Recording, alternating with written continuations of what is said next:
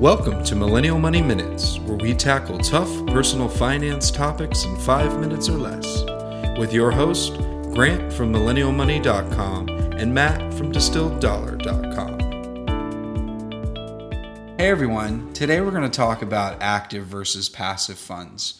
In mutual funds and ETFs, which are two popular investment vehicles, there's essentially two ways that they're managed. Active funds are managed by a person or a group of people who buy and sell individual stocks that they like or that they think will go up in value. In a passive fund, stocks are bought and sold less frequently and tend to be managed by computers. A good example of a passive fund is the Total Stock Market Index Fund, which owns a small piece of every stock in the stock market. What are some of the pros and cons of active versus passive funds, Matt? Yeah, the big one, like you mentioned, for passive funds, since they are being operated by a computer versus a team of analysts or traders, is that the, the expenses to operate that fund are much lower. So they can be as low as 0.05% or 4% even there. So a passive fund gives you um, basically less expenses. And so for an active fund that's 1 or 2%, that's money back in your pocket. That's money that you're saving. And that's money that can be added, you know, again, to your returns.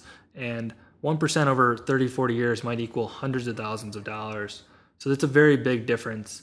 Um, and again, with active funds, they do have higher expense ratios, but you got to be mindful of where those expense ratios are showing up. Just one quick example from the four, one of the 401k options at my work, the expense ratio was listed as less than 1%, and it was actually really appealing. But then I looked into it, and they and it was a five, it was, sorry, it was an S&P 500 index fund, but they advertised it as a mutual fund, and there was um, no dividends on there. So essentially, what that translated to was that there's about 2% in dividends I should expect every year, but they were sort of advertising as an index fund, and it was a little confusing. So just be mindful that active funds can kind of have a sneaky way of having that expense there.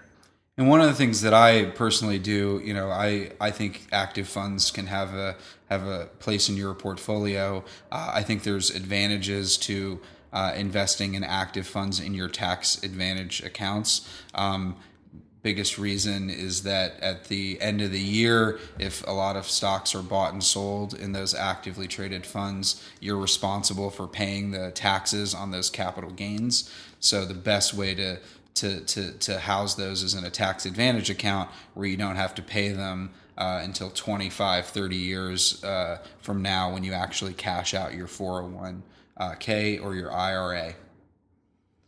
Awesome. Yeah, so I hope I hope that explained the difference between active and passive funds, and hope to see you guys again soon. Thanks for listening to Millennial Money Minutes. If you liked this podcast, please leave us a review on iTunes and subscribe. If you want us to cover a specific topic, use hashtag Millennial Money on Twitter or visit millennialmoneyminutes.com.